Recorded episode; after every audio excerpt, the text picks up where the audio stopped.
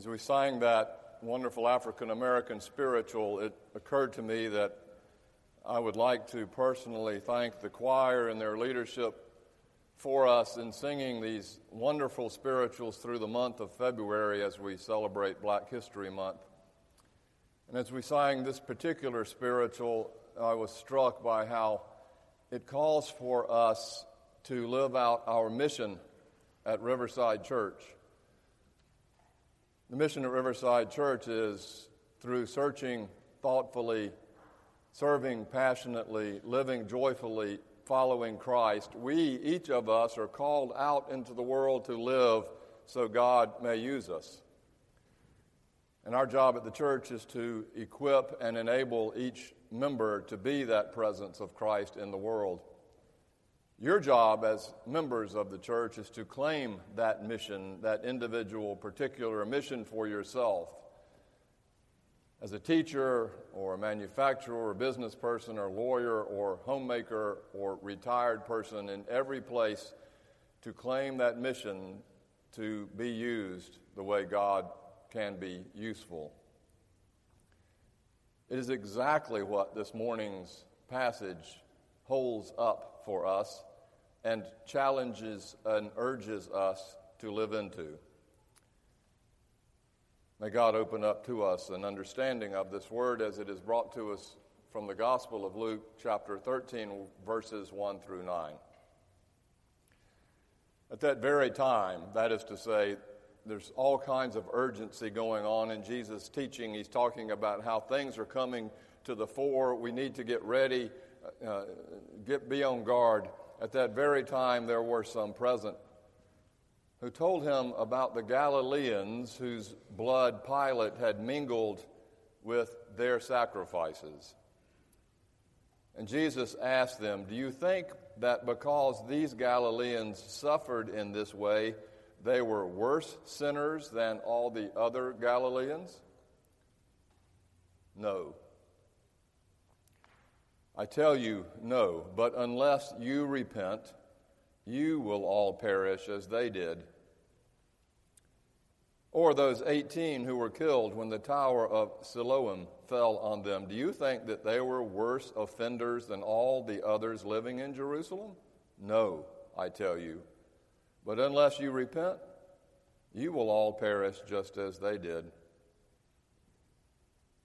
And in the way of Jesus, he taught them a parable. And it goes A man had a fig tree planted in his vineyard, and he came looking for fruit on it and found none. So he said to the gardener, See here, for three years I have come looking for fruit on this fig tree, and still I find none. Cut it down. Why should it be wasting the soil? The gardener replied, Sir, let it alone for one more year until I dig round it and put manure on it, and if it bears fruit next year, well and good, but if not, then you can cut it down. This is the word of the Lord. Faced with the untimely tragedy and death of Laura Erdely two weeks ago today, 20 years old, and in fact, the rash of deaths recently at Riverside, we are confronted with the question Jesus faced in this morning's passage Why do these tragedies happen?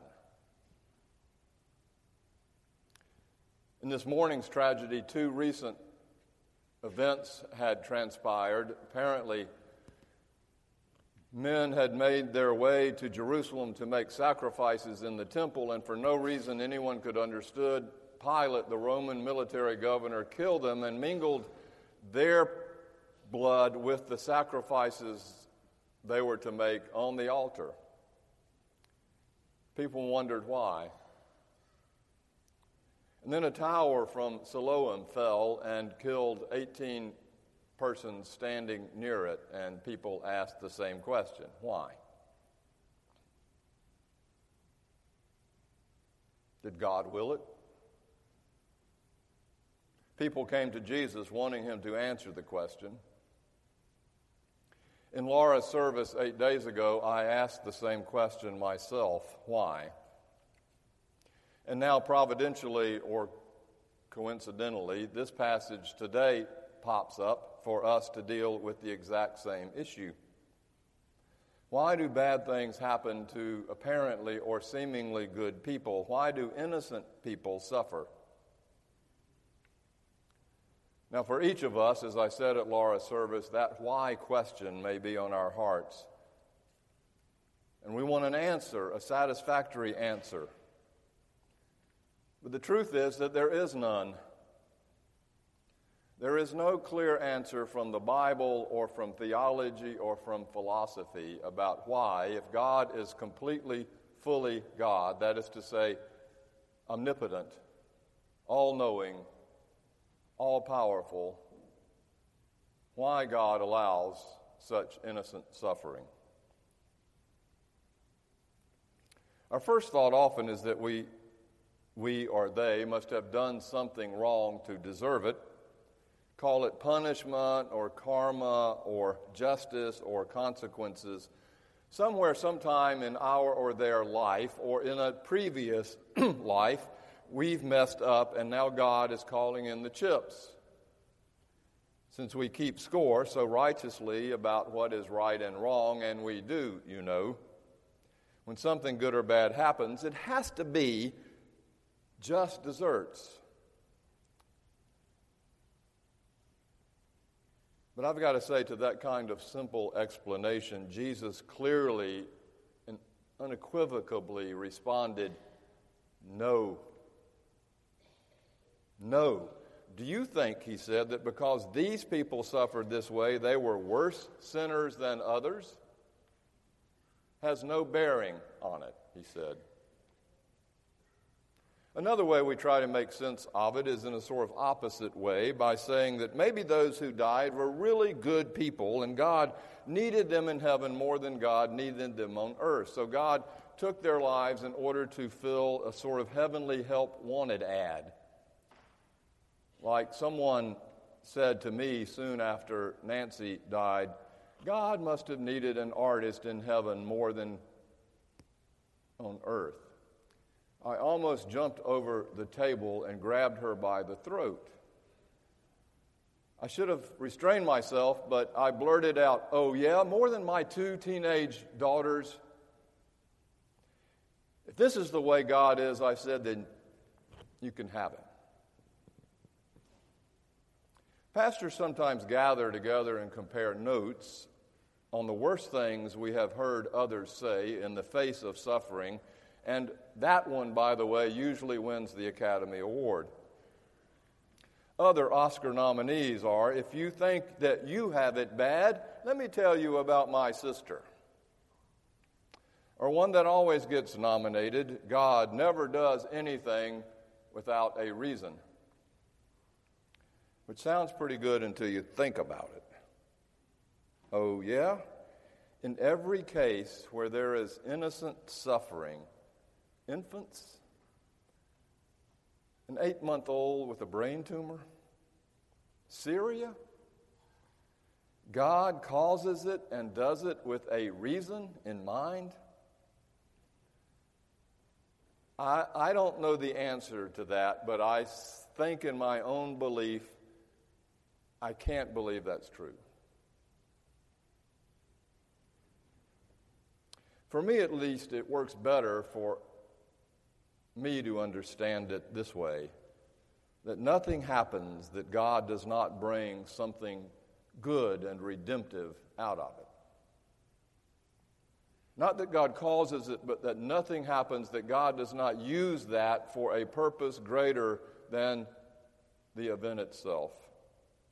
That in suffering and tragedy, through the power of redemption and resurrection, God brings meaning weaves like a tapestry all the tattered threads that have been left hanging into some picture or vision of what it, the kingdom of God is all about. Uses it, uses it, but doesn't cause it. As Paul said in Romans 5, Through the peace and grace of Christ, we come to know that suffering produces endurance, and endurance produces character, and character produces hope, and hope does not disappoint us because God's love has been poured out into our hearts through the power of the Holy Spirit that has been given to us. God's way, as the cross clearly shows, is the way that redeems darkness and death and brings new things to bear. As to why our feeble, vacuous explanations meant only to make us feel better really can't hold any water. Which is why Jesus says twice, in case we missed it, do you think those who died were worse sinners or offenders than all the others living in Jerusalem? No, he says, an imperative. And whether or not Jesus knew to the answer to that, he doesn't care to give us the answer of why. In fact, he changes the question entirely. He brings a new question to bear, and the question he brings to bear is this what now? What next? What are you, we, going to do now after the death, the divorce, the addiction, the diagnosis, the firing, the loss? What are you, we, going to do now? And his response to that is equally imperative. I tell you, if you do not repent, you will end up like they did. Ouch! unless you repent, you will end up like they did? This doesn't sound like the sweet, loving Jesus boy, what a friend we have in Jesus, shepherd image of Jesus that we hold in our hearts. Plus, if you listen to it, it seems to contradict what he just said. That is to say, that your fate is not related to whether or not you were good or bad, at least in this world. But then he turns the whole thing around and says, if you don't repent, you're going to go like they did. Now, this kind of response in seminary would have earned an F in the pastoral care class. Using tragedy and the suddenness of death as leverage to get us repent to repent reminds me of some of those churches I have attended at funerals where the pastor saw the whole group of people there as an opportunity to evangelize them. The coffin's up front, and of course it's open, and, and Harry is looking up supposedly at heaven, and he's perfectly coiffed and buffed, and people walk by the casket and look at him and say, Boy, Harry never looked better. I mean, how can you not smile at that. And what you discover is the reason they're saying Harry never looked better is because they like him dead better than they did alive because he was such a scoundrel. And the preachers looking down at this, trying to bring grace and mercy into the service, but you can tell his heart's just not in it. And what he says in between the lines pointing to poor old Bill is that one day, if you do not repent and accept Jesus Christ as your personal Savior, you will not look like you are resting in peace like Harry, but your souls will be rotting in H E L L. I hate extortion like that. Sometimes preachers get back at that kind of extortion, like the story I think I told of the preacher who goes to visit the richest man in the small Texas town after his brother died. Both men were members of the church, though they never set foot in it, never gave the church a dime. So the preacher goes to talk about the brother's funeral, and the brother says to him, Look, I know we've not been great members, and we're not even very well liked in this town, but if you can come uh, some way to summon up some words of kindness about my brother being a decent man, then I will write a large check to pay off all the debt in the church. Time came for the funeral. The preacher gets up and says, We have come to bury Bob Ayers, who next to his brother was quite a saint. In this morning's passage, Jesus doesn't seem worried that his urgent response, unless you repent, the same thing will happen, feels like a kind of extortion. Sometimes, you know, just sometimes it's necessary. I don't know. Sometimes it's just necessary to be a little in your face and harsh and urgent to get us to wake up and look at our lives. The fact is that Jesus knew time was of the essence. That's the whole point of the people dying. And when time is running out, maybe the most loving thing you can do is cut to the chase. You keep living the life you're living, smoking the way you are, eating that way, and not exercising, then you're not going to live past 40, the doctor says. If you see someone on the edge of a cliff about to jump, you don't say, Excuse me. I understand you think that you know what you were doing, but you might want to consider the consequences of your actions before you jump. Instead, you grab him by the belt and you pull him back and you shout, Stop! Do you know what you are doing? Sometimes urgency is called for. That's why Jesus followed his urgent call for repentance with this parable. There was this fig tree, you see, that had been in the garden for three years and hadn't produced squat. So the owner says, It's just wasting space and using fertilizer and water. Cut it down. Let's put a new tree there. But the gardener says, You know, if we dig a little around its roots and fertilize it some more, let's give it one more year and see if it bears fruit. And the owner of the vineyard says, Okay. If it bears fruit, good. If it doesn't, we cut it down. The bad news in this story is that, well, a lot of life has by now been wasted bearing no fruit. But the good news is that there's still time. There's still time. Jesus, trying to jolt us, knowing how short life is, wants us to know that we urgently need to look at our lives and decide who we are and how we want to live them, for time is of the essence. This is his answer to what next. This is what he means by repent. We usually think it means to stop sinful things like alcohol, tobacco, and all the other small immoral things that we hold. It. Usually we think it means that. That's not what it means.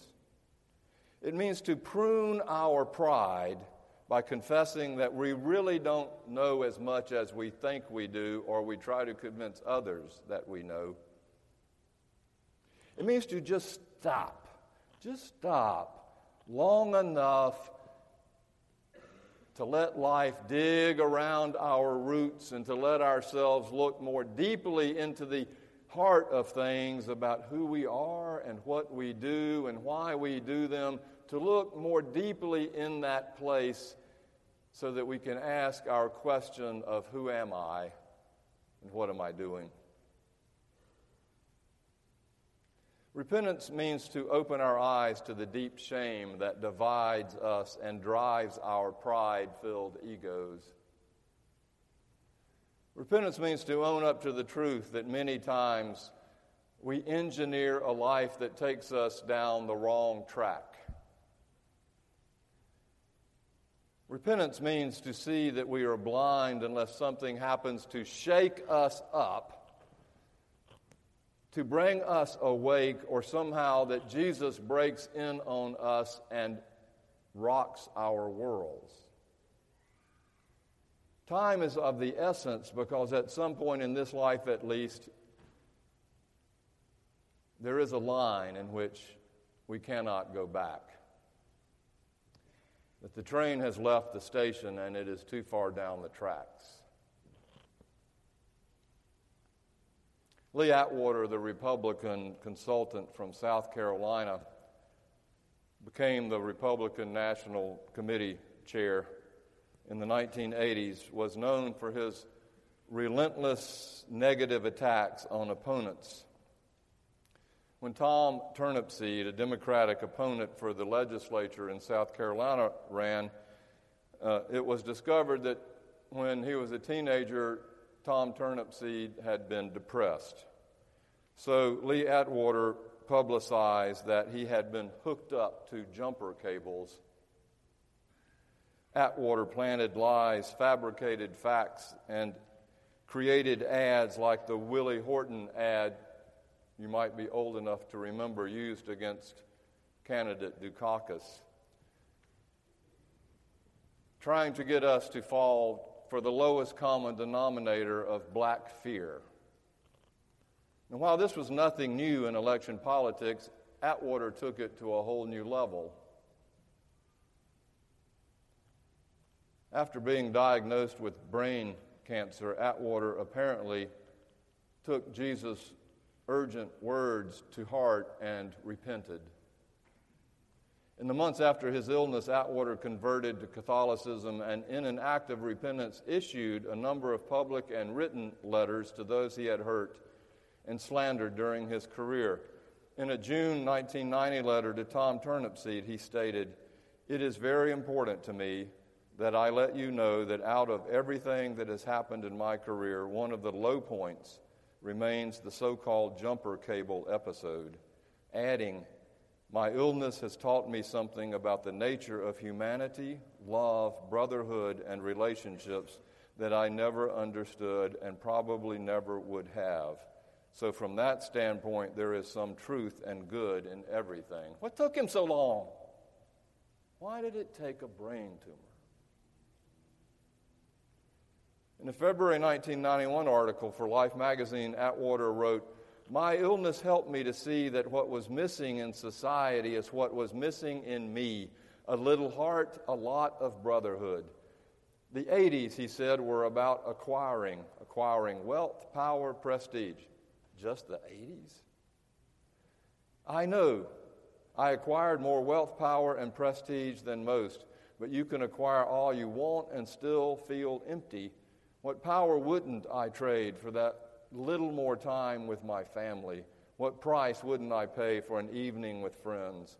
It took a deadly illness to put me eye to eye with that truth, but it is a truth that the country, caught up in its ruthless ambitions and moral decay, can learn on my dime if we had only learned it.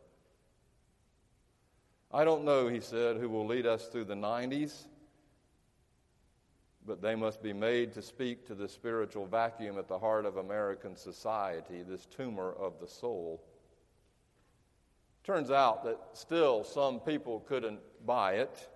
His supposed friend Ed Rollins stated in a 2008 documentary called Boogie Man, the Lee Atwater story, that Atwater had told him that following the living Bible was what was giving him faith and so Rollins said to Mary Matalin, I really sincerely hope that Lee found peace. And she said, Ed, when we were cleaning up his things afterwards, the Bible was still wrapped in the cellophane. It had never been taken out of the package, which is just to say everything there is to say, and that is that he was still spinning even unto the end. Maybe. Or maybe because Ed Rollins and Mary Maitland had yet repented, that they were the ones doing the spin. When it comes to spinning the truth, we can never underestimate that thing in us that will not admit that we were wrong. After losing so many loved ones at Riverside recently, Jesus' words have never been more relevant. Time is short. Therefore, let us bear fruit worthy of repentance. turning back to the kind of person that God created us to be, living lives that yield the fruits of the Spirit love, joy, peace, patience, kindness, generosity, faithfulness, gentleness, self control. Those are the fruits.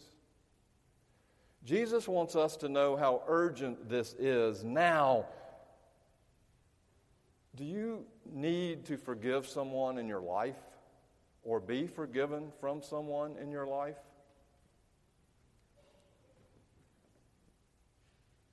Do you need to change the way you are living your life? That you're following down a track that you know is a dead end? Do you need to make amends with someone that you've hurt? The good news is that while time is of the essence, there's still time. Amen.